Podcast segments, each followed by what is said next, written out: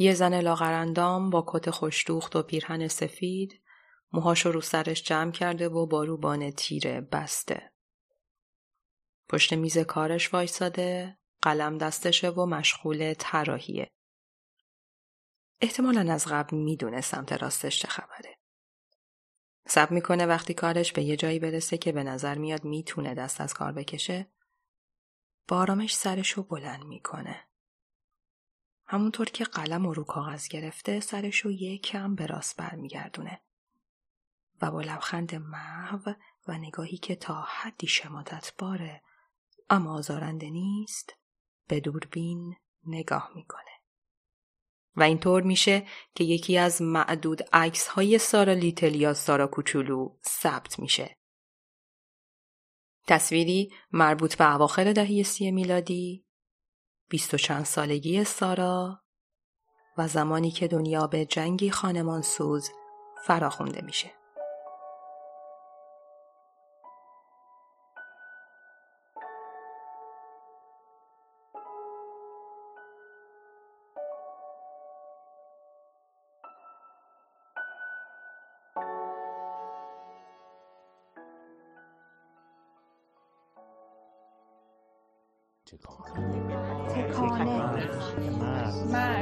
تکانه مرد سرزمین اندیشه اندیشه زندگی آزاد آزادی تکانه.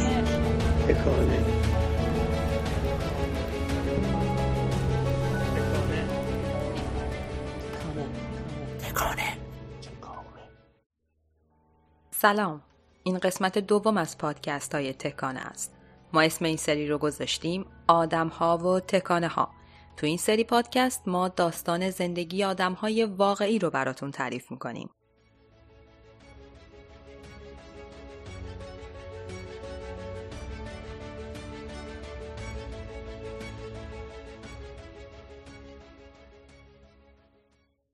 اون زن لاغرندام و خوشبوش حالا سرش رو بلند کرده و به دوربینی داره نگاه می‌کنه که یکی از معدود عکس های کل زندگیشو ثبت می‌کنه. چیزی که تو این تصویر جلب توجه می‌کنه نظم میزکار سارا و ظاهر آراستشه. انگار که گونیاب و خدکش گذاشته باشن و همه چیز رو با نظم و برنامه چیده باشن. جبرنگش با دقت و زاویه درست باز شده. کنارش جوهر خودنویسه که انگار رومیز کار گذاشتنش. کنار پالت رنگا چند تا کاغذ تا خورده است. شاید بروشوره خیلی هم به چشم نمیان. کاغذهای طراحی هم هستن که انگار جاشون از قبل رو میز فیکس شده. تا با همدیگه و با کتابی که کنار دست ساراست متقارن باشن.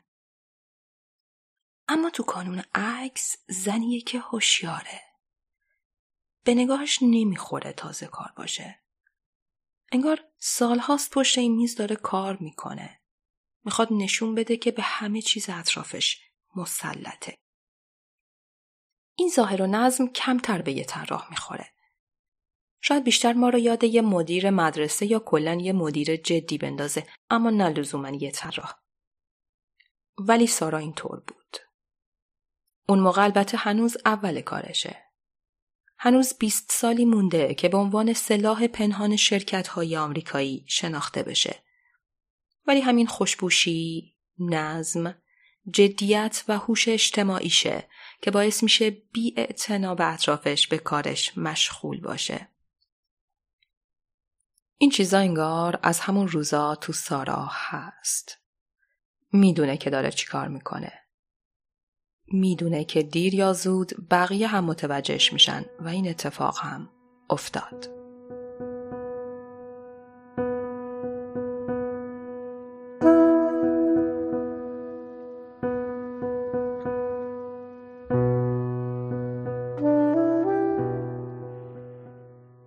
آمریکا بعد از جنگ جهانی دوم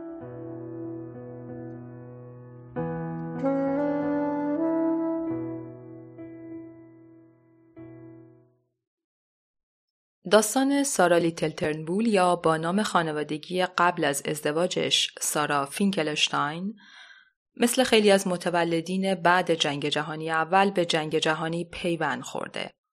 خب نمیشم نخوره. یعنی اونایی که وقت شروع جنگ دوم تازه اول جوانیشون بود. یه جنگ بود که دنیا رو دگرگون کرد. همه چیز و شخم زد و انگار بعد از اون خیلی چیزا از نو نوشته شدن. جنگی که همه توش باختن و اونایی که کمتر باختن برنده لقب گرفتن. روزای بعد از جنگ دوم روزای عجیبیه. حالا به خاطر تصاویر سیاه و سفیدیه که از اون روزا مونده یا وصف تیر روزی مردم دنیای بعد از جنگ یه جورایی بعد از ظهر کوتاه و سرد آذر ماه رو یاد آدم میاره.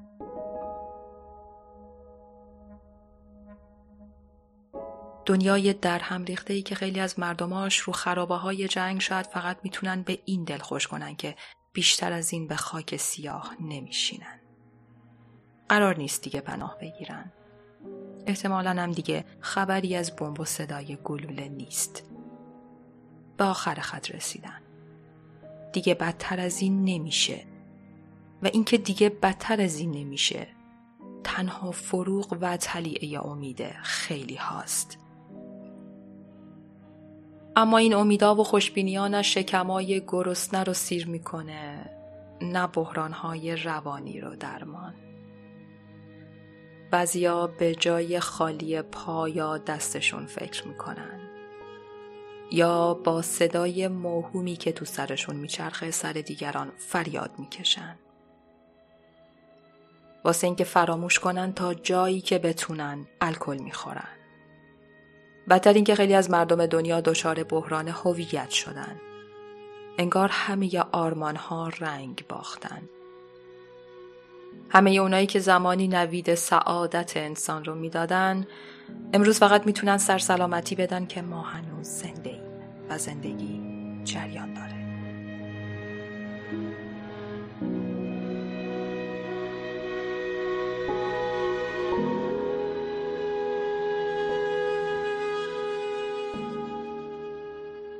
این وضعیت اما همه جای دنیا یکسان نیست. تو بعضی کشورها مثل آلمان که بازنده و متهم اصلی جنگ به طبع شرایط بدتره. به نقل از تاریخدانها خودکشی اپیدمی شده. همین امسال کتابی هم با عنوان پرامیس می یول شود یورسلف یا به من قول بده به خودت چلی کنی در اومده که به انبوه خودکشی مردم عادی آلمانی در سال 1945 یعنی سال پایان جنگ می‌پردازه. خیلی از اروپایی ها هنوز خطر فاشیسم رو پشت سر نذاشته آماده انضباط سخت کمونیستی میشن. در کل اروپایی ها کمابیش وضعیتی به مراتب بدتر از اونور دنیا یعنی آمریکایی ها دارن که به قول یکی از شخصیت های داستان بلو ملودی یا نغمه غمگین سالینجر واسه به خونگی، آبجوی تگری، بروکلین راجرز و تئاتر لوکس رادیویی جنگیدن و نه وطن و جان و مالشون. درسته که همه به نوعی با جنگ درگیر بودن و ازش آسیب دیدن ولی خب آمریکایا فرسنگ ها دور از خونه هاشون می جنگیدن و این باعث شد نه فقط زیر ساختهاشون تو جنگ آسیب نبینه که حتی به یمن این جنگ خانمانسوز یه جورایی نبز اقتصاد دنیا رو هم در دست بگیرن. اونا با همه هزینه هم که جنگ براشون داشت بازم بعد از جنگ پنجاه درصد اقتصاد دنیا رو در دست داشتن. ولی به هر حال تو آمریکا مثل خیلی کشورهای غربی همه چیز و به ویژه بنیان فکری مردم و به ویژه جوانایی که جنگ و بهتر بگیم مرگ رو به چشم میده بودن دگرگون شده بود. بناهای آرمانی روشن فکری اول قرن و ایدولوژیایی که نوید تعالی بشر رو می‌دادن حالا تو آمریکا رنگ باخته بودن. یه روایت مشهور این شکست روشنفکری رو مثلا تو رمان پیرمرد و دریای همینگوی می‌خونیم که اولین بار 1952 یعنی هفت سال بعد از جنگ منتشر شد. پیرمردی که نماد روشنفکری بعد از مدتها که سیدی به چنگ نمیاره به دور دست ها میره که ماهی سید کنه و اتفاقا سید بزرگی هم می‌کنه. ولی تو بازگشت شکارش تومه کوسه ها میشه و فقط اسکلتش رو به ساحل میرسونه. پیرمرد تو جواب پسرک جوونی که مریدشه میگه تقصیر خودم بود. خیلی دور شده بودم. این روایت با چیزی که ما تو فضای فرهنگی و روشنفکری بعد از جنگ اول مثلا سانول سورایزز از همینگوی که به نام خورشید همچنان میدمد ترجمه شده می‌بینیم خیلی فرق داره. همینطور مثلا ناتور دشت سالینجر که به صورت سریالی بین سالهای 1945 و 46 و به صورت یه داستان بلند سال 1951 منتشر میشه و به نوعی فروپاشی اخلاقی در جامعه آمریکایی رو کنار میل به زندگی هولدن کالفیلد شخصیت اصلی داستان نشون میده. همینطور شاهکار ولادیمیر ناباکوف Signs and Symbols یا نمادها و نشانه ها که به عقیده خیلی ها از بهترین داستان کوتاهای قرن بیستمه. اینا به نوعی نشانه های از هم پاشیدگی جامعه رو نشون میدن. ولی نمونه خیلی روشنتر که اتفاقا به داستان ما هم به نوعی مربوط میشه مرگ فروشنده از آرتور میلره که سال 1949 منتشر میشه. این نمایشنامه به اعتقاد خیلی از منتقدها به از دست رفتن رویای آمریکایی می‌پردازه. خب می‌دونیم که این رویای آمریکایی یه جور هویت و نشانگر فرهنگ آمریکاییه و به همون اندازه که در طول تاریخ آمریکا به از دست رفتنش پرداخته شده در وصف آرمانی و تحققش هم گفته شده. در واقع با تاریخ و فرهنگ آمریکایی عجین شده و بله انگار یه جور نشان و نماد آمریکاست. سرزمین رویاها Land of Dreams سرزمین فرصتها و آزادی همه این چیزهایی که هنوزم محور خیلی از تولیدات هنری و حتی بحثای سیاسی تو آمریکاست حداقل تو سالهای اخیر هم شعارهای انتخاباتی اوباما و ترامپ هر دو به برساختن دوباره این رویا می‌رسن. ولی با این حال رویای آمریکایی شاید هیچ وقت به اندازه سالهای بعد از جنگ دوم نقش محوری نداشت. سالهایی که گفتیم همه چیز فرو ریخته بودن یا محل شک و تردید بودن. این فروریزی تو مرگ فروشنده تو پرده آخر به نوعی با مرسیه مرگ ویلیام لومن یا همون ویلی اون فروشنده که شخصیت اصلی داستانه ترسیم میشه. هیچ روزنه یا امیدی باقی نمی‌ذاره. این در واقع همه اون تصویریه که بعد از جنگ برای مردم طبقه متوسط آمریکا تداعی میشه و خب انتخاب شغل فروشنده هم هوشمندانه است که به نوعی به نظام بازار و سرمایه داری گره خورده. فروشنده که همه چیزش رو باخته. نمی‌تونه بفروشه و حتی نمی‌تونه نزدیکانش رو قانع کنه. همه چیزش از دست رفته. فرزندانی سردرگم بار آورده و این به اعتقاد بسیاری برشی از واقعیت جامعه آمریکا بعد از جنگه.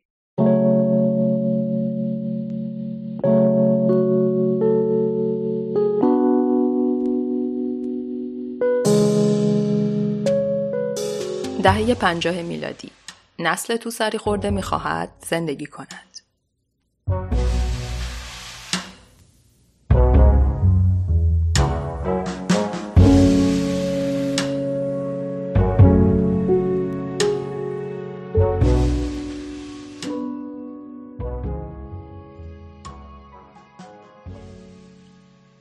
درسته بعد جنگ همه چی دگرگون شده بود اما این شکست سویه دیگه هم داشت. در واقع نسل جوان آمریکا که به شکلی درگیر جنگ بودن و حتی مرگ رو به چشم دیده بودن خیلی هم گوششون بدهکار این مرسیه ها نبود. انگار یه جور دم قنیمت شموری یا کامجویی از دنیا بینشون رواج پیدا کرده بود که میشه گفت حاصل بیهودگی پس از جنگ. اونا حالا واقعا می‌خواستن انسان محور همه چیز باشه منظورشونم از انسان خودشون بودن نه اون صورتهای انتظایی که تو کتابای فلسفی می اومد. این انسان می‌خواست از دنیا تا جایی که می‌تونه کام بگیره و لذت جویی کنه. یعنی اون لسفر که شعار اصلی لیبرال ها طی قرنها بود حالا نه تنها خواهان داشت که انگار ضرورت زندگی نوین آمریکا بود. بزار هر کاری می‌خوام بکنم.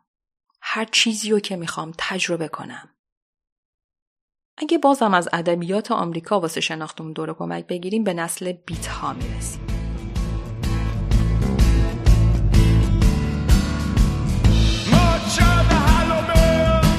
بیت ها تو دهه پنجاه زندگیشون تو جاده های آمریکا در پی تجربه کردن زندگی گذشت. اثر شاخصشون هم در جاده یا آن رود از جک رواکه که 1958 منتشر شد. یعنی همون سالایی که داستان زندگی سارا فینکلشتاین هم شروع میشه.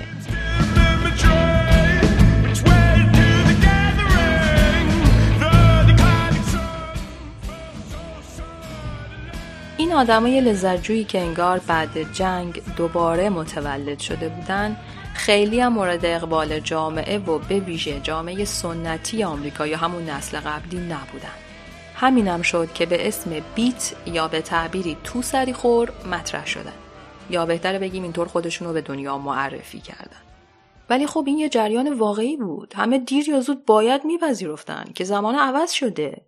امروز روز مردم چیز دیگه ای می‌خوان. و البته همینم شد. نسل بیت اگرچه همونطور بیت و تو سری خور موند ولی برای آیندگانش چیزای ارزشمندی به ارمغان آورد که از دلش جنبش های فرهنگی و سیاسی دهه شست میلادی شکل گرفت. از موسیقی راکن رول تا ادبیات اعتراضی و رویای نوین آمریکایی با بنمایه برابری تو دهه شست و و و که موضوع بحث ما نیست حالا. ولی تو همه این سالای ابراز وجود جوونای بیمبالات نسل بیت که حرف از یه جور آزادی و رفاه بی حد و مرز می زدن، یکی از معدود کسایی که روح زمانه و تغییر فرهنگ و حتی قبلتر از شکگیری بیت ها در کرده بود، سارا بود. سارا اون موقع دبیر بخش طراحی دکور مجله هاوس بیوتیفول یا خانه زیبا بود. یه ستون ثابتم داشت به عنوان Girl with a Future یا دختر با آینده. تو این نشریه کار سارا فقط طراحی دکور نبود. به نوعی انسانشناس یا anthropologist بود. این چیزیه که اکثر کسایی که در مورد سارا نوشتن روش تأکید کردن. البته خب سارا انسانشناسی نخونده بود. سارا با یه بورس تحصیلی از انجمن ملی زنان یهودی واسه دانشکده طراحی پارسونز تو نیویورک پذیرش گرفته. بعد از فارغ‌التحصیلی هم احتمالا به خاطر سابقه درخشان تحصیلی بلافاصله جذب بازار کار شده بود. دانشکده طراحی پارسونز حداقل مطابق رده‌بندی های امروزی رتبه سوم رو بین دانشکده های طراحی داره. سارا اول تو مؤسسه مارشال فیلدز به عنوان طراح نیمکت و دستیار مدیر هنری بعدش هم به عنوان مدیر هنری یه آژانس تبلیغاتی به اسم بلیکر مشغول به کار شده تا اینکه احتمالا همین ایده های ریز و درشتش اونو کشونده بود به سمت مطبوعات و مجله هاوس بیوتیفول. ولی خب اونجا مثل همه کارهای بعد سارا توجهش فقط به کار طراحی دکور نیست. براش معنا و هدف کار مهمه. اینکه برای کی و چی طراحی می‌کنیم و اون چرای معروف که بعدا شاگرداش با این صفت میشناسنش. سارا تو سالای بعد از جنگ که اون کسایی بود که این تغییر سبک زندگی رو درک کرده بود. حالا به اقتضای هوش و فراست خودش یا تبار یهودیش که اونو احتمالا از بقیه آمریکایی های همدورش نسبت به موضوع جنگ حساس تر کرده بود، سعی می‌کرد تو مجله هاوس بیوتیفول برای مشکلات بعد از جنگ تو حوزه کاریشانی دکور خونه راه حل بده. مثلا یه سوالی که تو نشریه به عنوان موضوع اصلی کارش مطرح می‌کنه اینه. چطور می‌تونیم با ایده هایی که تو مجلمون مطرح می‌کنیم به مردمی که از جنگ تأثیر پذیرفتن مثلا مثل کهنه سربازایی که از جنگ برگشتن کمک کنیم که دوباره بتونن دور هم زندگی کنن؟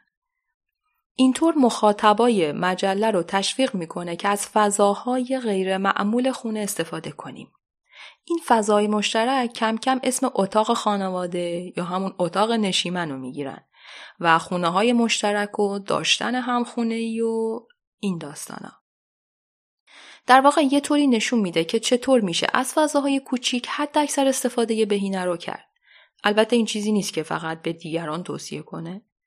سارا خودش حدود 20 سال توی اتاق 37 متری هتل تو نیویورک زندگی می‌کرد. اونجا همه چیز رو به شکل کاربردی چیده بود و ترتیب داده بود تا از فضا استفاده بهینه رو بکنه.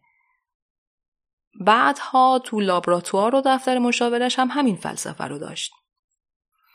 سارا اون موقع تو دوران پیری هم که کلی اسم و رسم و البته پول داشت تو دانشگاه تدریس می‌کرد توی یه تک اتاق زندگی می‌کرد. اونجا یه کاناپه چهار متری داشت که از تشک و فنر تخت و درای چوبی که با پارچه پوشونده بودشون ساخته بود. این کاناپه خیلی کاربردی بود. راحت جابجا می‌شد، به وقت ضرورت می‌تونست ازش استفاده کنه تا اتاق نشیمن و به اتاق مهمون تبدیل کنه و از اینجور داستانا. البته دفتر خونش خیلی هم بیروح نبودن. ولی خب چیزایی رو دور خودش نگه می داشت که براش مهم بودن. حالا کاربردی یا عاطفی. چیزایی که دوست داشت. مثلا یه تخم شترمرغ آفریقایی که یکی از دانشجوهاش بهش داده بود. یه تیکه گنده چوب که از واشنگتن با خودش آورده بود. یه تیکه سنگ اسفنجی مثل سنگ پاک از انفجار آتشفشان سنت هلن که سال 1980 خونش رو نابود کرده بود با خودش داشت. یه سنگ به شکل دونات که نمایشگاه آشپزی آمریکایی Frugal Gourmet به مناسبت تولد 75 سالگیش بهش هدیه داده بود. یه تیکه نمای هتل امپریال توکیو که همکار سابقش فرانک لوید رایت طراحی کرده بود. همه اینا در کنار عکس شاگرداش با خانواده هاشون دکور خونه سارا رو تو پالو آلتو کالیفرنیا بعد از مرگ همسرش در سال 1991 تشکیل می‌دادن. اما این وسط چیزی که همیشه تو طراحی دکور برای سارا مطرح بود نه سادگی که یه طراحی کاربردی بود. چه وقتی که تو نیویورک بود چه اون وقتی که بعد از ازدواجش با جیمز ترنبول رفتن توی روستا با 45 نفر جمعیت تو دل یه جنگل کنار رودخونه کلمبیا تو واشنگتن یا بعدتر که به خاطر بیماری جیمز به کالیفرنیا نقل مکان کردن. در هر حال همیشه این استفاده بهین از فضا براش مطرح بود. در واقع سارا به قول خودش همیشه یه نیویورکی موند. جمع و جور و البته پر زرق و برق. این روحیه رو تو طراحیاش هم به کار می‌گرفت. مثلا صفحه نمایش های تاشو یا وسایل خونه جدا شدنی یا کلپسیبل. اینا همه از طراحی های ساراست. اینا همه از همین ایده اومدن.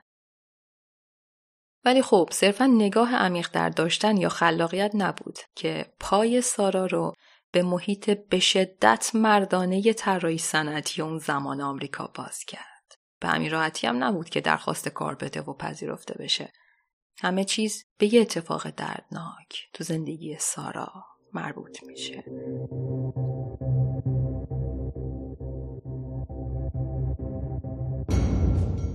اواخر دهه چل میلادی خواهر سارا سرطان می‌گیره و این شاید سرآغاز تحول زندگی سارا لیتله.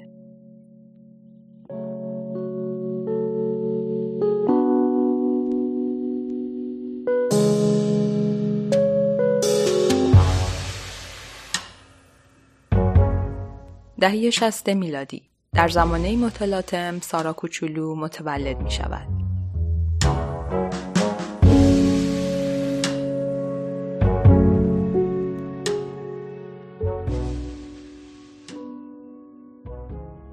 بیماری خواهر سارا فقط بار روانی براش نداشت. هزینه های سرسام‌آور درمان خواهرش سارا رو واداشت که یه راه چاره پیدا کنه. اول ساعت کارش رو زیاد کرد، بعد اتاق خوابش رو به دفتر طراحی تبدیل کرد تا بعد از اینکه از سر کار برمیگرده بتونه رو پروژه های شخصی کار کنه. از فروشگاه های زنجیره میسی سفارش طراحی بسته‌بندی گرفته بود و بعد تونست از چند جای دیگه مثل الیزابت آردن که شرکت لوازم آرایشی تو نیویورک سفارش بگیره. ولی خب هنوز وارد فضای کسب و کار نشده بود. خودش میگه اون موقع نمی‌دونسته چه قیمتی به مشتریهاش بده. اینه که هزینه های درمان و جمع می‌زنه و به عنوان قیمت به مشتری ها اعلام می‌کنه. میگه عجیب بود که بدون اینکه چونه بزنن قبول کردن. البته با چیزی که ما امروز ازش می‌دونیم خیلی هم جای تعجب نداره. ولی خب سارا هم فروتنه اینو تقریبا همه دربارش گفتن و همون موقع هنوز نمی‌دونه یا اونقدر باور نداره که کارش چقدر ارزش داره. اون زمان چیزی که براش مهم بود نجات خواهرش بود که البته نشد. همون سالها خواهرش رو از دست داد اما اعتماد به نفسی به دست آورد که اونو به اعتقاد بسیاری به مادر طراحی صنعتی آمریکا تبدیل کرد. سارا لیتل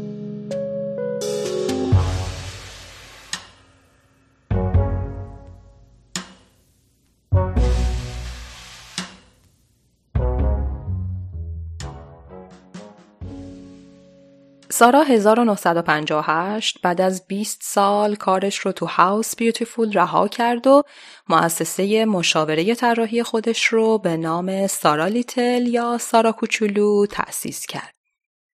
ولی با وجود سابقه کار مطبوعاتی و عملیش تو حوزه طراحی خوب می‌دونست که فضای مردونه طراحی صنعتی آمریکا برای یه زن 150 سانتی اصلا مهیا نیست. این وقتیه که هنوز مناسک دختر شایسته سال با محوریت ظاهر و رفتار خانوم معابانه تو آمریکا جدی گرفته میشه. هنوز خیلی طرفدار داره. هنوز فمینیستای موج دوم ظهور نکردن که این دست قضاوت ها رو به چالش بکشن و بحثای روشنفکری رهایی و برابری و اینها خیلی به سطح جامعه نیومده با فضا به شدت جنسیت زده یا سکسیستیه. در واقع این همون سالیه که کتاب جنسیت زده کرواک از پرفروشترین ها بود. این کتاب روایتگر روح زمانه بود. شما در جاده رو که می‌خونید از همون صفحه های اولش متوجه میشید که زنها دیده نمیشن و به حساب نمیان یا با عبارت های رایج هاچیک و اینها دیده میشن.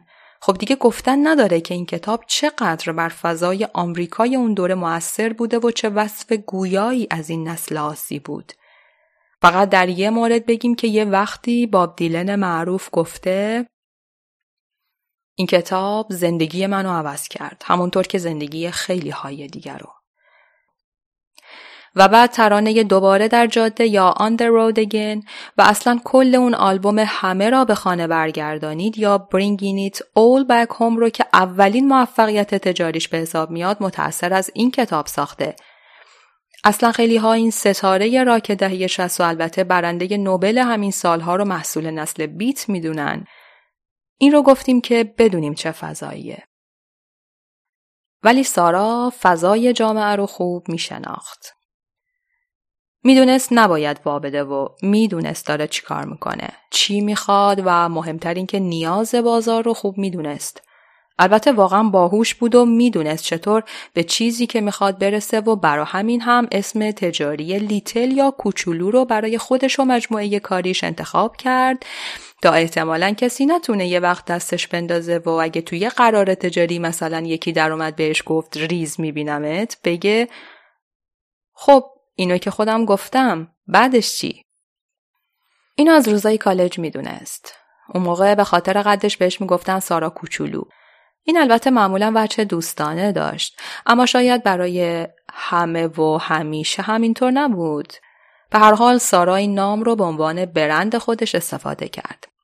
همون موقع یه مقاله تجاری تو نشریه بازرگانی هاوس و ریویو می نویسه با عنوان Forgetting the Little Woman یا آیا این زن کوچک را فراموش کرده اید؟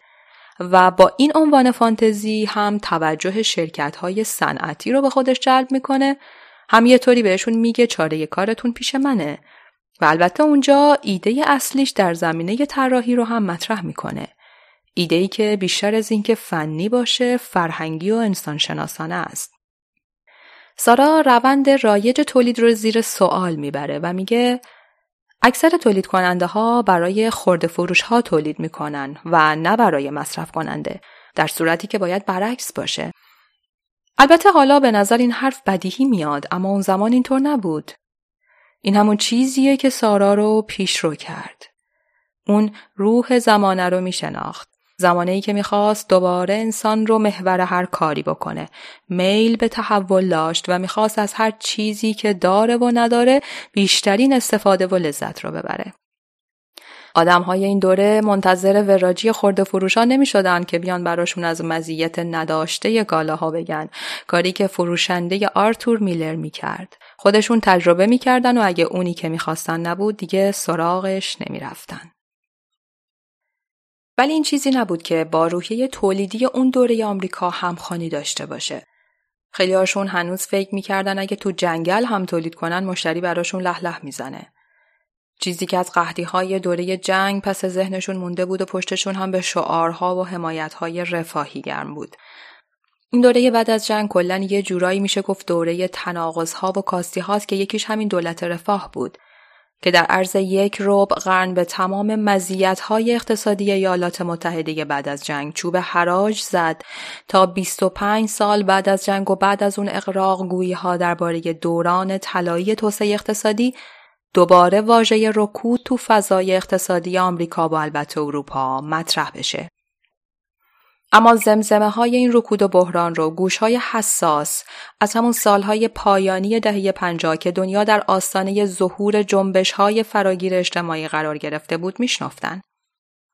ماجرا این بود که سیاست های رفاهی با همه تلاشی که وانمود می‌شد خیلی هم تو تأمین رفاه انسانها کامیاب نبودن به گواهی تاریخ اعتراض های اون سالها انگار چیزی که از معادله های پیچیده برنامه ریزهای اقتصادی حذف شده بود در نهایت انسان بود و در عوض بریز و به پاش های دولتی تو تولید ادامه داشت. سیاست های حمایتی دولت رفاه از شرکت های آمریکایی که از قبل جنگ شروع شده بود تو دوره جنگ هم تشدید شده بود و تا اواخر دهه پنجاه کم و بیش به همون شکل ادامه داشت و این شرکت ها رو لخت و بدون ابتکار عمل بار آورده بود. اما این فقط افق تجاری شرکت ها نبود که تیره و تار می شد. حالا اونا کم کم با مشکلات حقوقی هم باید دست و پنجه نرم می کردن. موعد خیلی از اعتبارها و انحصارهای تجاری که تو دوره جنگ به شرکت ها اعطا شده بود سر می اومد و خیلی از اونا اگر ابتکار عمل نمی داشتن و ایده نوعی ارائه نمی کردن عملا همه چیز رو می باختن. خیلی از شرکت ها اون زمان یه عده فیل سنگین بودن که حالا باید با قزال های چابک شرقی هاکی رو یخ بازی می کردن. سارا تو این شرایطه که شرکت مشاورش رو تأسیس می‌کنه و با یه مقاله هوشمندانه هم بهشون هشدار میده و هم به نوعی میگه اگر دنبال راه چاره میگردین اون زن کوچولو رو فراموش نکنین. بیاین سراغ سارا لیتل.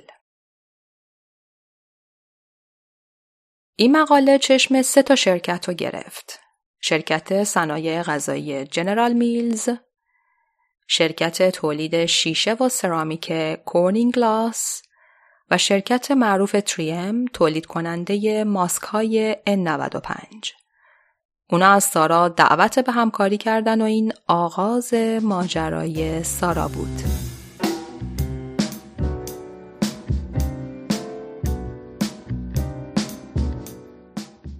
از روبان کادو تا کاپ سینه بند تا ماسک N95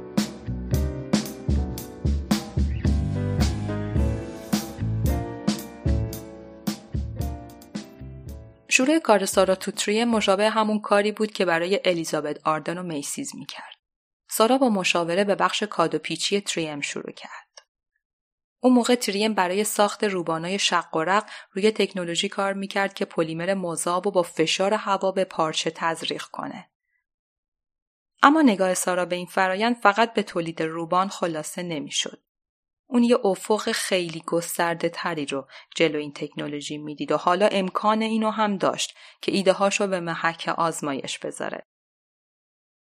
اومد از همین مواد برای ساخت پدهای شونه که تو ایران به اپل معروف شد استفاده کرد و اینطور به صنعت مد پل زد و تو این حوزه هم خدمات مشاوره ارائه کرد.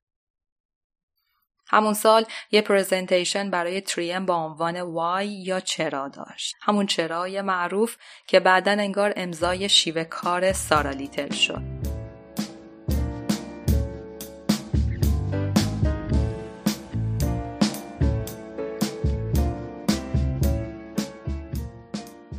اینجا سارا توضیح میده که چرا 3M باید هرچه بیشتر وارد کسب و کار یا business محصولات غیر بافتنی بشه. سارا ایده صد محصول برای این تکنولوژی و مشخصا طراحی سینهبند قالبی رو مطرح می‌کنه. این درست بعد از بیماری خواهر ساراست. اون سالا سارا به خاطر بیماری خواهرش و و دیگه خانوادش که تو منابع اینترنتی حداقل اشاره نشده بهشون وقت زیادی رو تو بیمارستان میگذرونده. سارا این نزدیکانش رو از دست میده. این قطعا بار روانی سنگینی براش داشته. اما در کنارش چراهای زیادی رو هم در ذهنش ایجاد می‌کنه که در واقع خوراک و سنگ بنای کار و ترهاش بوده. یکی از این چراها به ماسکای جراحی مربوط میشه. اون موقع ماسکا هنوز پارچه ای بودن. این نه تنها بهداشتی نبود که به خاطر منافذ گشادشون خیلی از باکتری ها و عوامل عفونی رو هم دفع نمی‌کردن. سارا ایده مواد تجدید پذیر و طراحی کاپ سینه بند برای تریم رو به کار میبنده و تو سال 1961 ایده تولید ماسک گرد رو مطرح می‌کنه که بنیان اصلی ساخت N95 میشه. این ماسکا درست روی صورت میشستن و درزی باقی نمیذاشتن. جنس موادشون هم فشرده تر بود و خیلی از ذرات رو دفع می‌کردن. این یه موفقیت بزرگ بود. اما هنوز نمی‌تونستن مانع ورود پاتوژن ها بشن و این بود که تریم اونا رو به عنوان ماسک گرد و غبار روونه بازار کرد و خب البته اون موقع این نیاز بازار بود. تو دهه پنجاه میلادی نتیجه تحقیقات علمی نشون می‌داد که آزبست یا همون پنبه نسوز موجب بیماری های تنفسی خطرناکی میشه و برای کار با این مواد باید از ماسک استفاده بشه. ولی ماسکایی که اون زمان وجود داشتن همون ماسکای جنگی بودن که تو ساله جنگ جهانی اول و دوم ساخته شده بودن. این ماسکا از جنس فایبر گلاس یا همون پشم شیشه بودن و تمام صورت رو میپوشوندن. البته قابل شستشو هم بودن و چه خوب شما امروز استفاده می‌کردی میشستی و فردا دوباره ماسک رو می‌تونستی بزنی به صورتت. اما واقعا می‌تونستی؟ نه. حقیقتش قابل تحمل نبودن.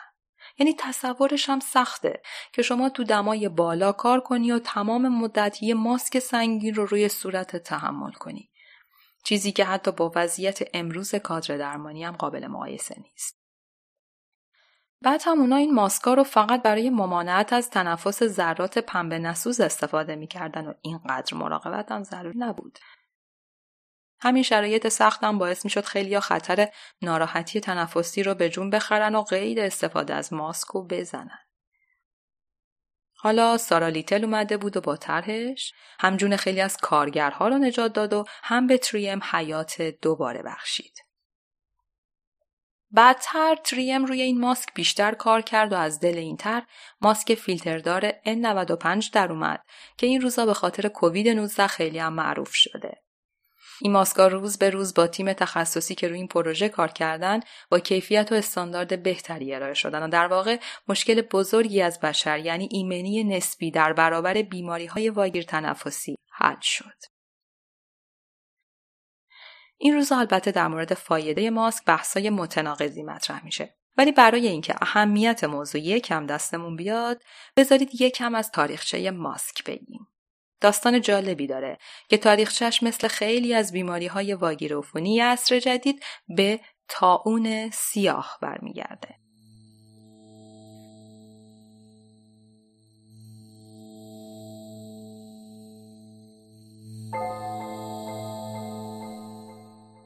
تاون سیاه در کمین است.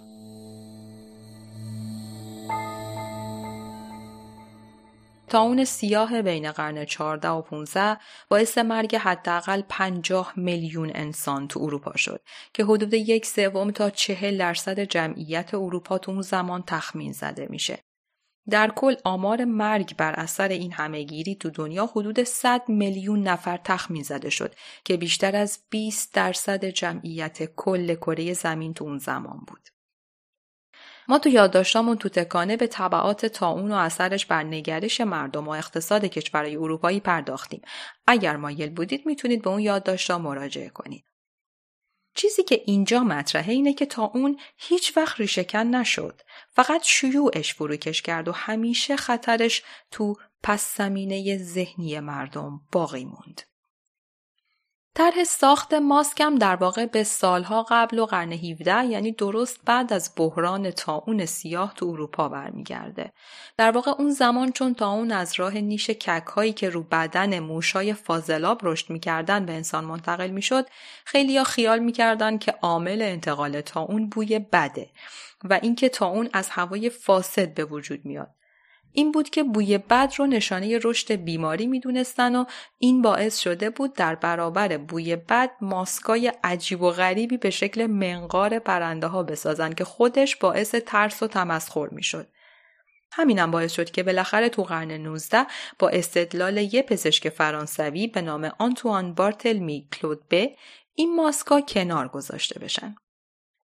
استدلال دکتر بارتلمی هم شبیه یه سری استدلالایی که امروز هم در برابر استراب و احتیاط زیاد در برابر کرونا مطرح میشه این بود که این ماسکا باعث ایجاد ترس میشن این ترس سیستم ایمنی بدن رو تضعیف می‌کنه و هیچ چیز بدتر از یه سیستم ایمنی ضعیف در برابر بیماری خطرناک نیست. البته اون ماسکا واقعا به لحاظ ظاهری هم باعث ترس می‌شدن. ولی خب همونطور که کامو آخرای کتاب تاونش میگه با همه شادی مردم از فروکش کردن تاون این بیماری هیچ وقت از بین نرفت. در واقع تو پستوهای انباری ها و لای کتابچه های تاریخی موند تا زمانی دیگه موشهاش رو بیدار کنه و به جون شهر بندازه. این اتفاق دوباره عواست قرن 19 تو استان یونان تو جنوب غرب چین افتاد و تا اواخر این قرن تقریبا همه جا منتشر شد. گفته میشه که منجر به مرگ بین 10 تا 12 میلیون انسان فقط تو چین و هند شد. این تاون خیارکی قدرت کشندگی بالایی داشت. حداقل سی درصد مبتلاها رو میکشت. این رقم در مواردی که شرایط بهداشتی بدتر بود یا شیوع تو منطقه زیاد بود به 90 درصد هم می‌رسید. سرعت عملش هم بالا بود تا حدود ده روز از زمان ابتلا می‌تونست بیمار رو به کام مرگ بکشونه. ولی فقط این نبود. دو بیماری دیگه هم تو این سالا به وجود اومدن که ریشهشون به همین باکتری می‌رسید. یکی سپتیسمی یا عفونت خونی که اگرچه قدرت کشندگی بالایی داشت ولی شیوعش خیلی سریع نبود. دومی زاتوریه یا سینه پهلو که هنوزم سالانه حدود 450 میلیون نفر تو دنیا با این علائم بیماری شناسایی میشن و چهار میلیون نفرشون به کام مرگ میرن. اما این بیماری پاییز 1910 بود که اولین بار به صورت اپیدمی تو منطقه منچوری چین دیده شد و خیلی سریع گسترش پیدا کرد و از راه روسیه به سمت اروپا رفت. این موضوع اون موقع موجب کشمکش بین چین و روسیه هم شد و آمار مرگ وحشتناکش باعث شد هیئت‌های مشترک پزشکی دنبال راه چاره براش بیافتن. یه صورت ابتدایی از چیزی که الان می‌بینیم. اون موقع همه بهت زده بودن. هیچ کس از این بیماری جون سالم به در نمی برد. به گفته کریستوس لینتریس انسانشناسی که رو تاریخچه ماسک تو دنیا کار کرده همه بیمارا در عرض حد اکثر چهل و هشت ساعت می مردن. اما هنوز کسی نمی‌دونست چطور جلو انتشار بیماری رو بگیره. بیماری که در نهایت حدود 600 هزار نفر رو به کام مرگ برد. اون زمان نظر اکثر پزشکان این بود که بیماری مثل بقیه هم خانواده هاش از راه نیش کک و تماس پوستی منتقل میشه یعنی همون راه انتقال طاعون. در این بین یه پزشک چینی بود به اسم لین ته وو که از طرف دیوان امپراتوری چین مأموریت ویژه هدایت تحقیقات تو چین رو داشت. به گفته لینتریس اما به خاطر چینی بودن و به خاطر صدای آقای وو یادمون باشه چین اون زمان متهم اصلی بود. تو هیئت‌های علمی و تحقیقاتی کسی به حسابش نمی آورد. ولی در واقع نقش اصلی رو در ریشهکن کردن ذات‌الریه در اون زمان داشت. وو بعد از کالبد شکافی یکی از قربانیا به این نتیجه رسید که بیماری از راه هوا منتقل میشه و دستگاه تنفسی رو درگیر می‌کنه. وو یه ماسک از گاز پانسمان و کتان درست کرد و یه مقدار پارچه هم به عنوان فیلتر توش تعبیه کرد. ولی وقتی نتایج تحقیقاتش رو مطرح کرد کسی اعتنا نکرد. حتی خیلی تحقیرآمیز باش برخورد شد. همون موقع یه پزشک فرانسوی به اسم جرالد مزنی در جوابش گفته بود چه انتظاری از چینی دارید؟ و بدون هیچ محافظی حتی همون ماسکای پارچه‌ای معمولی به عیادت بیماراش رفت و در کمتر از 48 ساعت بعد بر اثر همون بیماری جان به جان آفرین سپرد و این شد که توجه ها به سمت وو جلب شد و حرفش جدی گرفته شد. خیلی زود همه دست به کار شدن. ولی به گفته لینتریس شاید بیشتر ترکیب رنگ سفید ماسک رو صورت انسانها تو عکسای سیاه و سفید تصویر خوبی برای جلد مجله ها می ساخت که رشد علمی رو تدایی می کرد. و این باعث شد اختراع ماسک جدید سر و کنه. چرا که درست این ماسک ها برای زاتوریه باکتریال جواب داده بودن و جلو سرایت بیشتر رو گرفته بودن. اما هنوزم فیلتر موثری در برابر پاتوژنا نداشتن و در واقع در برابر ویروس ها تقریبا بی اثر بودن همینم بود که با همه تبلیغاتی که شد و سال 1918 با شیوع آنفولانزای اسپانیایی همه کشورها رو واداشت دست به تولید انبوه این ماسکا بزنن چیزی که می‌خواستن حاصل نشد. این بیماری حدود 500 میلیون نفر رو تو دنیا مبتلا کرد و جون 50 میلیون نفر رو هم گرفت. سارا لیتل اسلحه مخفی شرکت های آمریکایی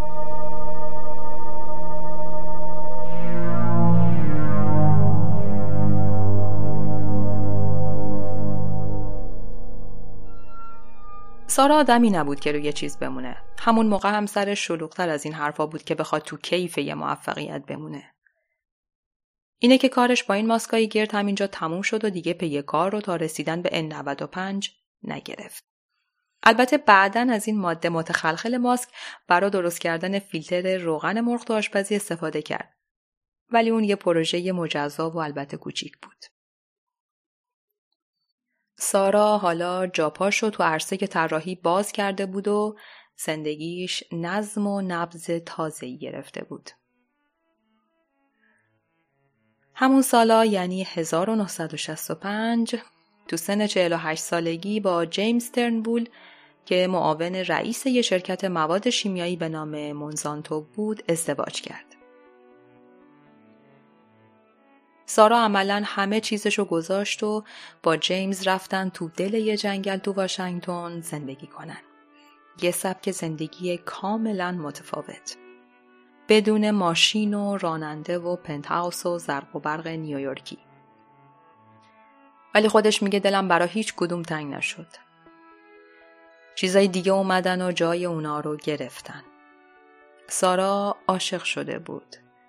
این عشق براش مهمتر از همه اونا بود. واقعا اینطور بود و البته روحیه واموندگی تو اشیا و خاطرات هم نداشت. بعدترش کل مجموعه یا کلکسیون چیزهایی رو هم که از این طرف و اون طرف جمع کرده بود و تو هاش ازشون استفاده کرده بود داد به موزه هنر تاکوما تو واشنگتن که بعدا به مرکز طراحی سیاتل منتقل شدن. ولی خب زندگی حرفه‌ایش تغییری نکرد. اون زمان پروژه تریم تنها پروژه کاریش نبود. مثلا برای شرکت کورنینگلس این ظرفای ضد حرارت رو طراحی کرد که ایدش از فریزر به فرور میز بود. گلی هم صنایع غذایی رو اینطور جلو انداخت. این ایده رو هم از صنایع موشک سازی گرفته بود. در واقع تو ساخت این ظرفها از موادی استفاده شده بود که گویا تو ساخت کلاهک موشک استفاده میشه. همینطور ایده اجاقای شیشه‌ای هم از ساراست.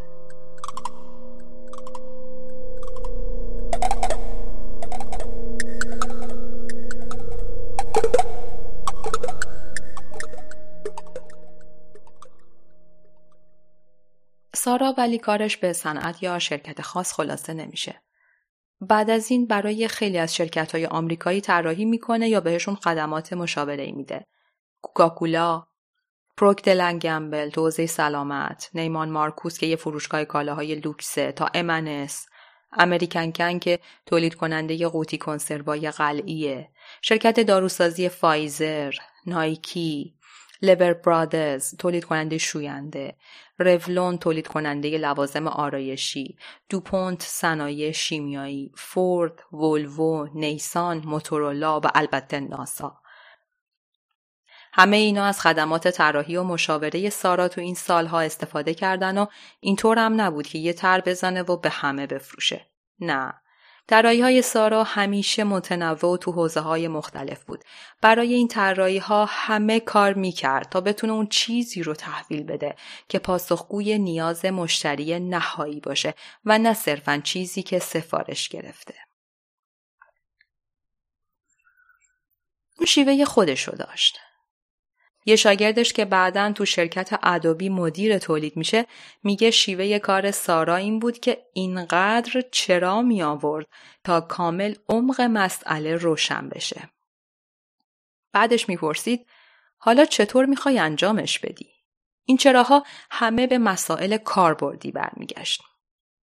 سارا از سال 1988 تا 2006 یعنی بین 71 سالگی تا 89 سالگیش که خودش رو از استنفورد بازنشسته کرد تو دانشگاه تدریس کرد و بجز استنفورد تو دانشکده طراحی رود آیلند، MIT، هاروارد، دانشگاه ایالتی سان فرانسیسکو، دانشگاه واشنگتن و یه سری کالج دیگه درس ارائه کرد و راستش خیلی از چیزایی که حالا ما در موردش می‌دونیم از همین سالا و شاگرداشه که حالا برای خودشون کسی شدن و خیلی هاشون تو سیلیکون ولی و بقیه جاها مشغولن.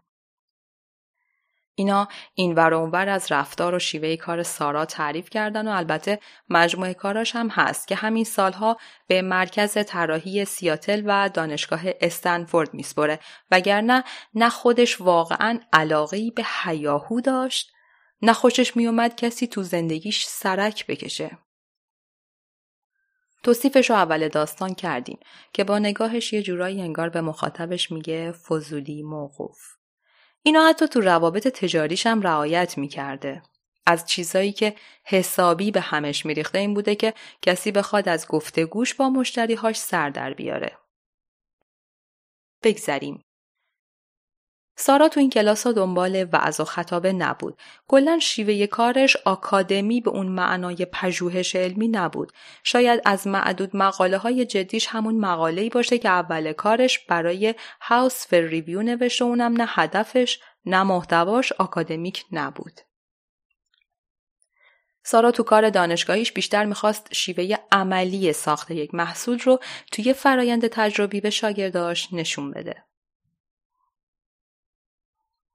این هم فقط تو کلاس درس و کارگاه های طراحی و خلاقیت و اینها نبود. این شیوه همیشگی سارا بود. دنبال جوابای دم دستی هم برای این چراها نبود. مثلا گفتن برا طرح مشاوره لوازم آرایشی شرکت رولون میره سراغ گیشه های ژاپنی و با دیدن اونا پیشنهاد تولید لوازم آرایشی مات رو میده. ولی مورد خیلی جذابش سفر به کنیاست.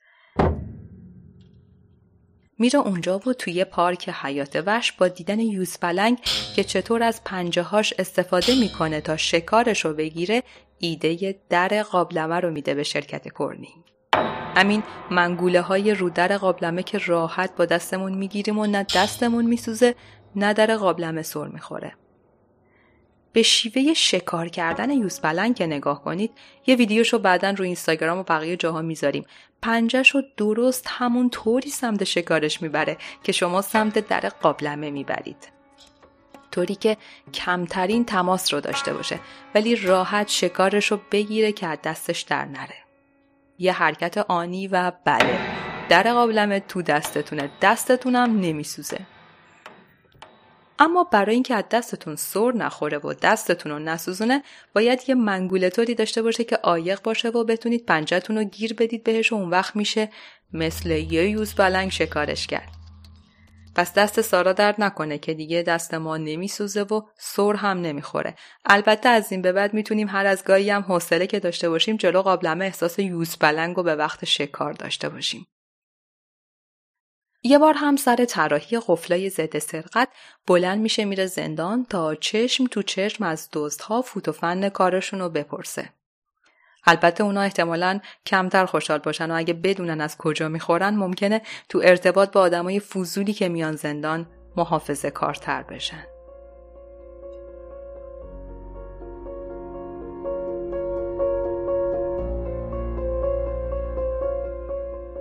سارالیتل ماشین طبیعی حل مسئله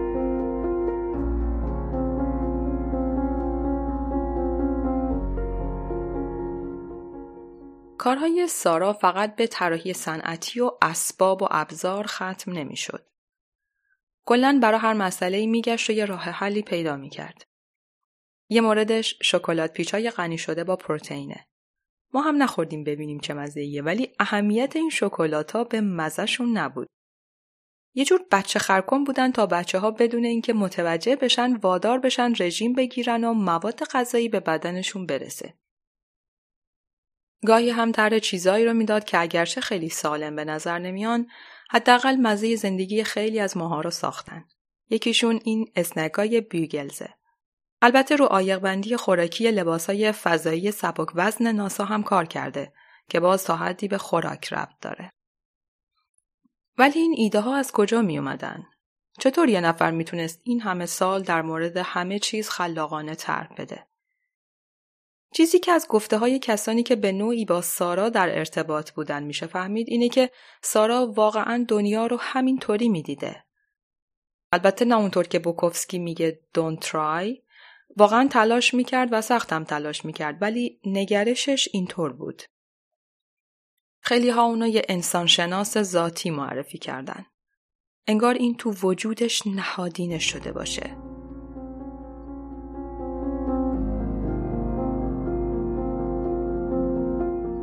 البته این درسته که در وجود سارا همچین نگرشی نهادینه شده بود ولی نه اینکه ذاتی باشه. سارا اینطور بار اومده بود. نه تو مدرسه و دانشکده طراحی پارسونز بلکه طوری که خودش میگه این خصلت یه جورایی حاصل کودکیش بود. یه کودکی بگینگی سخت با مادری که انگار همه خلاقیتش رو به کار بسته بود که خیلی هم به بچه هاش سخت نگذره. در واقع اگرچه جایی به سراحت مطرح نشده اما در خلال بحثا اشاره هایی شده که وضع مالی خوبی نداشتن. همین که دنبال بورس تحصیلی برای ورود به دانشگاه بوده و البته ماجرای نیاز مالیشون برای درمان سرطان خواهرش و اینها همه ما رو به این میرسونه که بله مادر سارا از سر ناچاری مجبور بوده عصر وقت آشپزی با مواد خوراکی که خریده و رو پیشخون گذاشته تا خوراک آماده کنه برا بچه هاش یه جوری داستان سرایی کنه. از تضاد رنگی سبزیجات گرفته تا شکل و قیافه خیار و دسته پیازچه تا بادمجون با اون هیکل چاقش و پیاز با لایه های نیمه شفافش که باید دونه دونه جدا کنی تا به اون مغز آبدارش برسی همه برا سارا الهام بخش بودن. سارا بعدها کودکی و مادرش رو اینطوری توصیف می‌کنه. اونو کسی می‌دونه که نگاه به دنیا رو بهش یاد داد. اینکه چطور به طبیعت نگاه کنه بدون اون تصویری که از پیش ساخته شده باشه. انگار می‌خوای همه چیز رو در بر بگیری و هر بار معنای جدیدی براشون بتراشی. سارا میگه اون موقع من مثل اسفنج بودم. تو کودکی یاد گرفتم همه طرحها باید بر پایه آمیخته ای از دانش نسبت به اون چیزی باشه که به نظر میان حس میشن شنیده میشن و بوییده میشن. سارا اینو مدیون مادرش می‌دونه. میگه مادرم اولین کسی بود که منو به طراحی تشویق کرد. سارا این روحیه رو تو همه زندگیش حفظ کرد. همیشه پرسشگر موند. همیشه به دل طبیعت می‌رفت تا چیزهای جدید یاد بگیره یا از اون چیزی که می‌بینه الهام بگیره. سفر می‌کرد به همه جا، هر جا که بکر بود، هر جا که طبیعت بود. جزیره بورنیو تو شرق آسیا، فیلیپین، مالزی، هند، هر جا که می‌شد همیشه هم به دنبال اینکه انسانها و حیوونا چطور مشکلات روزمرهشون رو حل می‌کنن. حالا یا با گشت و گذار تو طبیعت یا با نگاه به فرهنگهای بومی. چیزای زیادی هم تو این سفر جمع کرد که به کار طراحیاش می اومدن. 3500 شی که حالا همشون تو مجموعه مرکز پژوهش طراحی سیاتل نگهداری میشن. البته علاوه بر این مجموعه که حالت موزه داره، سارای لابراتوار یا کارگاه هم راه انداخت به اسم فرایند تغییر، لابراتواری برای نوآوری و طراحی. اونجا همه مقاله های مرتبط از سال 1950 که به کارش اومدن با شیوه مخصوص خودش طبقه بندی کرده که شامل 375 سرفصل میشه. از آموزش، مراقبت های بهداشتی، زیست پزشکی یا بایومدیسین، جنسیت تا خوراک و پوشاک و مسائل مربوط به سالخوردگی یا ایجین و همینطور مسکن، تولید صنعتی و خیلی حوزه های دیگه که سارا روشون کار کرده. اگه کسی گذرش به اون ور افتاد می‌تونه دل به کار این آدم بده. اما خیلی وقتتون رو تو نت برای پیدا کردن نمونه کاراش تلف نکنید. سارا اعتقادی به دیجیتالی کردن کارهاش نداشت. معتقد بود اینا ماهیتشون الکترونیک نیست و اگر به صورت پایگاه داده الکترونیک در بیان دیگه اون چیزی نیستن که من فکر می‌کنم. سارا معتقد بود مطمئنا شما می‌تونید با یه جستجو تونت در یک آن کلی اطلاعات و داده به دست بیارید و در عرض شاید 25 دقیقه همه رو غربال کنید. کاری که از من شاید پنج ساعت وقت بگیره تا بخونم و به نتیجه برسم ولی فکر نمی کنم وقتی کار تموم شد نتیجه برامون یکسان باشه. پس چی کار باید کرد؟ میگه هر چیزی که تو سر من گذشته تو این کشو هاست و اشارش به قفسه های فایل های اطرافش تو این لابراتوار فراینده تغییره. فایلایی تو پوشه های قرمز که خیلی منظم دستبندی شدن و به صورت مداوم به روز شدن و جریانهای اصلی طراحی رو نشون میدن. سارا کار این مجموعه رو تقریبا بعد از اعلام بازنشستگی از دانشگاه نهایی کرد. تا سپتامبر 2015 که تو سن 97 سالگی از دنیا رفت، رو کار این مرکز طراحی و لابراتوارش متمرکز بود. سارا سعی کرده این مرکز و مطابق ایده های خودش در مورد طراحی ساماندهی کنه و اون هدف نهایی طراحی از نظر خودش رو که به تغییر شکل دادن تعبیر می‌کنه تو فرایند طراحی نشون بده. در واقع سارا بیشتر از اینکه معتقد باشه طراح باید فلک را سقف بگشاید و طرحی نو در اندازد معتقد به تغییر و بهتر کردن کارها بود اینکه ببینیم مشکل کار کجاست و براش راه حل بدیم. از طرف دیگه به عقیده سارا طراحی یه کار مخوفی که توسط یه عده اندکی از نخبه ها به کار گرفته میشه نیست. معتقد اونایی که تو طراحی با تجربن باید با کاربر نهایی و چیزی که اون می‌خواد درگیر بشن و با همین نگرش همین لابراتوار رو راه اندازی می‌کنه که به نوعی دیگران رو دعوت کنه از ابزارهایی که برای خودش انگیزاننده بودن استفاده کنن و ایده بگیرن.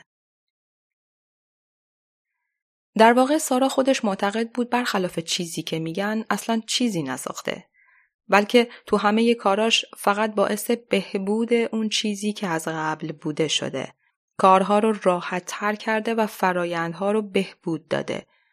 یه طوری که برای مصرف کننده و کاربر راحت تر باشه. خیلی ها به خاطر این همه شناختی که سارا نسبت به فرهنگ های بومی و شیوه رفتاری اونها در مواجهه با مشکلات مختلف داشت می‌گفتن اون یه انسانشناس کاربردی یا practical anthropologist ه و واقعا هم بود. بدون اینکه درسشو خونده باشه.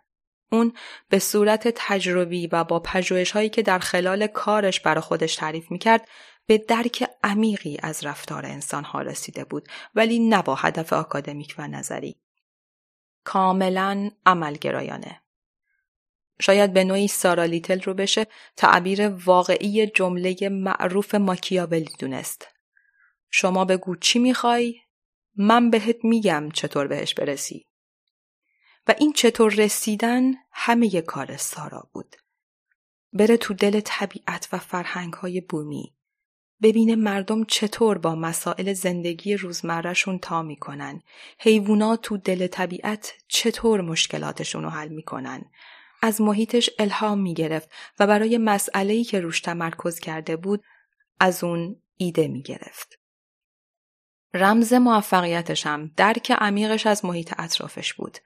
برای همینم شرکت ها بهش اعتماد داشتن. چرا که نه؟ یه پرابلم سالور یا ماشین حل مسئله که به اسلحه پنهان شرکت های آمریکایی معروف شد.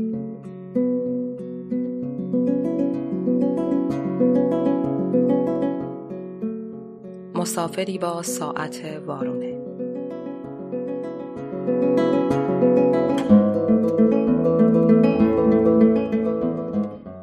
یکی از مقاله نویس ها هم بهش صفت ویل ترافل یا مسافر خوب داده بود که واقعا هم همینطور بود. نه به این معنا که خوش سفر باشه که شاید هم بوده کسی در این باره چیزی نگفته و گفتیم سارا خیلی علاقه ای نداشت کسی تو زندگی شخصیش سرک بکشه. ولی به هر حال این مسافر کوچولو که کل دنیا رو در نوردید همیشه تو این سفرها دنبال چیزهای نو بود.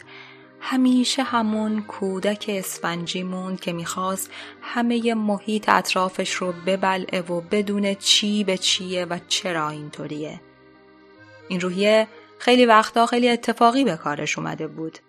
مثلا توی سفر که از طرف cake mix سفارش می‌گیره تا به لندن بره ببینه چرا انگلیسی ها کیک های میکس رو نمی‌خرن تعریف می‌کنه که اونجا ده روز تو اتاق هتل مثل همیشه سخت کار می‌کنه و هر پژوهش و مطالعه‌ای که به ذهنش می‌رسه انجام میده. از مصاحبه با روانشناسا با آشپزها تا بررسی کیفیت کار و بخشهای مختلف فرایند و غیره. اما هیچ نتیجه ای نداره. مزه کیک مشکلی نداره. کیفیتش خوبه. هیچ دلیل و منطقی پیدا نمی‌کنه که چرا این کیک ها تو انگلیس فروش ندارن. میگه ناامید شده بودم. باید شکست رو میپذیرفتم. وسایلش رو جمع می‌کنه پرواز بعدی رو برای برگشت به نیویورک رزرو می‌کنه و حالا یک ساعت قبل از رفتن به سمت فرودگاه وقت داره که یه جوری باید تلف کنه.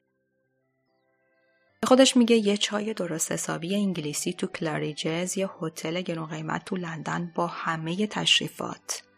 چرا که نه؟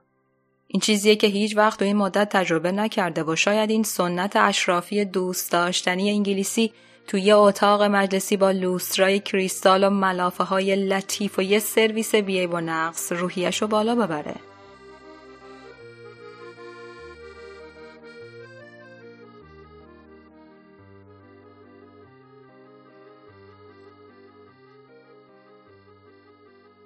چای رو که از سرویس نقره توی فنجون چینی میریزه احساس می‌کنه یه چیزی کمه. میگه کنار ساندویچ های سنتی خیار که معمولا انگلیسی ها با چای می‌خورن از این ساندویچ های کوچیکی اندازه لغمه که همون نون پنیر خیاره البته با یه مقدار مخلفات بیشتر مثل مایونز و پودر پیاز و نمک و پودر سیر و یک کم هم اگه خواستید لیمو فلفلی و البته سس وسترشه که یه سسه که حالت سرکه تور داره و مزه ملسی داره گویا. حالا ما هم نخوردیم. بگذریم. کنار این ساندویچ ها سفارش شیرینی هم داده بود. بشخاب خوب چیده شده بود اما خبری از چنگال نبود. به خودش میگه حتما سوتی دادن. اما قبل اینکه پیش خدمت رو صدا کنه انگار یه زنگی تو سرش صدا می‌کنه. میگه یه دفعه انگار فهمیدم باید این اتفاق رو جدی بگیرم. اون کیکای تری که ما داریم از یه بستر دیگه میان. اینا یه چیز دیگه هن. یه چیز کاملا متفاوت با اونی که انتظار داشتم. اینا خوراکای انگشتی هن. فینگر فود که باید با دست بخوریشون. یه دفعه انگار پازل براش حل میشه. کیک نه، شیرینی. انگلیسی ها شیرینی می‌خوان. cake mix برای آمریکایی ها شیرینی میکس برای بریتانیایی ها. و اینطور میکس برای ده ها یکی از پرفروش ترین برندها میشه و شاید هنوز هم باشه. سارا در مورد این تجربه میگه من در 90 درصد موارد اولش شکست میخوردم. ولی این شکست ها زمین ساز موفقیت های بعدی می شدن و خب اگر اون جرقه نمی بود و اگه پیش خدمت و صدا می کرد و تقاضای چنگال می کرد بعدها به جای خاطره موفقیت تو لحظه آخر باید خاطره تجربه و نگاه شاید تحقیرآمیز پیش خدمت آدابدان انگلیسی به آمریکایی رو تعریف می کرد که همه برنامه تقویت روحیش رو به فنا داده بود. این هم اما همه سفرهای سارا نبود. اون همیشه هم فقط به جاهای بکر نمی رفت. مثلا به صورت منظم و شاید سالی یه بار از آمریکا به پاریس سفر می کرد تا از نزدیک در جریان تحولات اروپا باشه و البته لباسای سالش رو بخره. سارا از همون اول کارش تا وقتی هم که از دنیا رفت یه زن خوشپوش بود. این انگار جزی از شخصیتش بود که البته کاربردی بودن اینجا هم براش مطرح بود. یه مقاله نویس در وصف ظاهر سارا موقعی که تو استنفورد تدریس می‌کرد گفته زیر رشته های زخیم مروارید و گردنبندهای طلا یه ساعت وارونه درست وسط سینه سارا نشسته. در واقع این خلاقیت رو زده تا وسط یه جای شلوغ با نگاه کردن به ساعت مچیش مردم رو اذیت نکنه. برای همین نوآوری ها و اعتماد به نفسش در کاربرد تراشیدن از چیزهای مختلف هم بود که بعضی ها بهش لقب مادر نوآوری دادن. ولی شاید بهترین عبارت رو جیمز پاتل در موردش به کار برده. پاتل که سال 1988 مدیر گروه MBA دانشگاه استنفورد بود میگه همه چیز با سارا خیلی زود به نتیجه می رسید. انرژی یه زنبور اصل رو دور تند و این آغاز همکاری سارا با دانشگاه استنفورده. اون سال جیمز دچار تومور مغزی میشه و با سارا به کالیفرنیا نقل مکان می‌کنن تا به مراکز درمانی استنفورد نزدیک باشن. اون موقع سارا مثل همیشه سرش خیلی شلوغه. این هفته باید یه سفر کاری بده نیویورک، هفته بعد ژاپن، هفته های بعدش هم و همینطور تدریس و شرکت و همایش ها و برنامه ها و مسابقات طراحی. همه اینها در کنار بیماری جیمز واقعا براش سخته. سارا اون موقع هفتاد و یک سالشه. اینه که وقتی توی کنفرانس پاتل ازش برا تدریس توی استنفورد دعوت می‌کنه بدون درنگ قبول می‌کنه تا احتمالا با کار آکادمیک یکم فشار کاریش کم بشه و البته فرصت این رو پیدا بکنه تا لابراتوارش رو تو استنفورد راه بندازه. جیمز ولی مدت زیادی بعد از اون زنده نموند. اون سال 1991 از دنیا رفت. ولی سارا تو کالیفرنیا موندگار شد و تا آخر عمر و حتی بعد از بازنشستگی از دانشگاه هم همونجا موند. سارا آدم بازی بود. تو همه این سالها خوب مطالعه می‌کرد. اون هر روز پنج روزنامه وال استریت جورنال، نیویورک تایمز، تایمز ژاپن، چاینا استریت تایمز و لندن فاینانشال تایمز رو می‌خوند به علاوه اینکه ماهانه حدود 60 تا از مطالبی که تازه منتشر شده بودند می‌خوند از جورنال های علمی تا انتشارات مربوط به مصرف کننده ها و مطبوعات و مجله های بازرگانی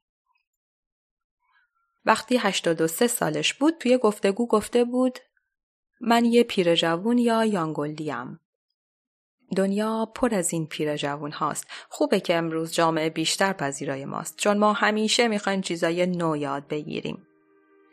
من تازه به این رسیدم که برا زنده بودن و داشتن فرصت خدمت به جامعه ارزش قائل بشم. چیزی که منو به پیش می‌بره درگیر بودنه. اینکه بخشی از موسیقی زندگی، فعالیت زندگی و حرکت زندگی باشی. این کافیه برای اینکه صبح به پیش ببردت. من فکر نمی کنم اعداد مطلقا اهمیتی داشته باشن. مهم اینه که چی کار می کنید. من کسی هم که دوستای جوونم رو به جلو حل میدم من به صورت ثابت این دیگ زندگی رو هم می‌زنم این چیزیه که منم چیزی که فکر می‌کنم جوونی باشه سارا همیشه از علائم پیری بدش میومد. مثل پلاک معلولیتی که دکترش به خاطر مشکل پاش بهش داده بود. تو این گفتگو میگه دکترم گفته باید درک کنی که یه خانم کوچولوی پیر نحیفی. منم بهش گفتم خب این در مورد من صادق نیست. و واقعا هم نبود. سارا اون موقع یعنی تو میانه دهه نهم زندگیش روزی یک ساعت تو بهار و تابستون شنا می کرد و اگر فاصله زیاد نبود پیاده می‌رفت محل کارش. اینا بخشی از شخصیت و برنامه روزانش بود. همونطور که چهره مصمم و خوشبوشیش. سارا نزدیک یک قرن زندگی کرد. تو همه این سالها مثل یک اسفنج باقی موند. اسفنجی که می‌خواست هر چی رو که می‌تونه جذب کنه و به دانش و تجربهش اضافه کنه تا روزی که سرانجام این زن خوشپوش با کلاه بره تو سپتامبر 2015 از دنیا رفت.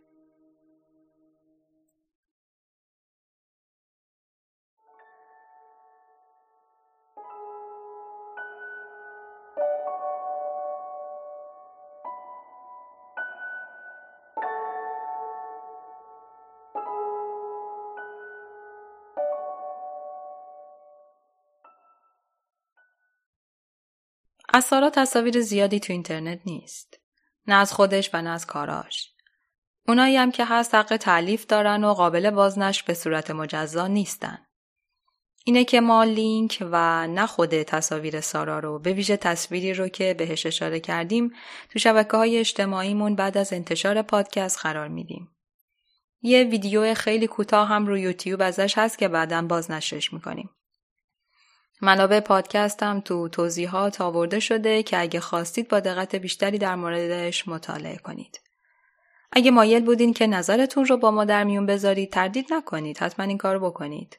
این هم ما رو خوشحال می‌کنه و هم به پیشبرد کارمون کمک می‌کنه. راهش هم فعلا شبکه های اجتماعی تا وقتی که سایت ما را بیفته. همینطور اونجا ما سعی می‌کنیم به بحثا و مطالب جالب مرتبط با این پادکست بپردازیم که شاید براتون جالب باشه اونها رو هم دنبال کنید. و اینکه شما هم اگر مطلب جالبی در این باره در دست دارید دریغ نکنید برامون بفرستید. و البته هر نظر پیشنهاد یا انتقادی اگر در مورد کارمون دارین دریغ نکنید اگر هم از این پادکست خوشتون اومده به دوستانتون هم معرفیش کنید. این به پیشبرد و معرفی کار ما کمک بزرگی می‌کنه. تکانه رو می‌تونین تو اپ های پادکست با جستجوی نام تکانه به فارسی یا انگلیسی و تو شبکه های اجتماعی هم با حساب کاربری تکانه FM پیدا کنید. فقط وقتی تایپ می‌کنید دقت کنید که تکانه آخرش H داره. امیدواریم از این پادکست لذت برده باشید. تا پادکست بعدی شاد و سلامت باشید.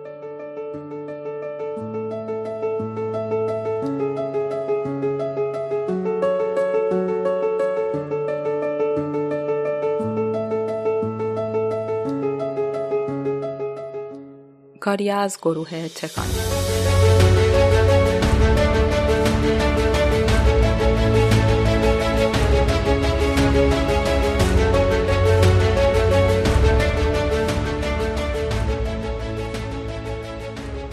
توانمندی مرزها را از میان برمیدارد. تکانه سرزمینی بیمرز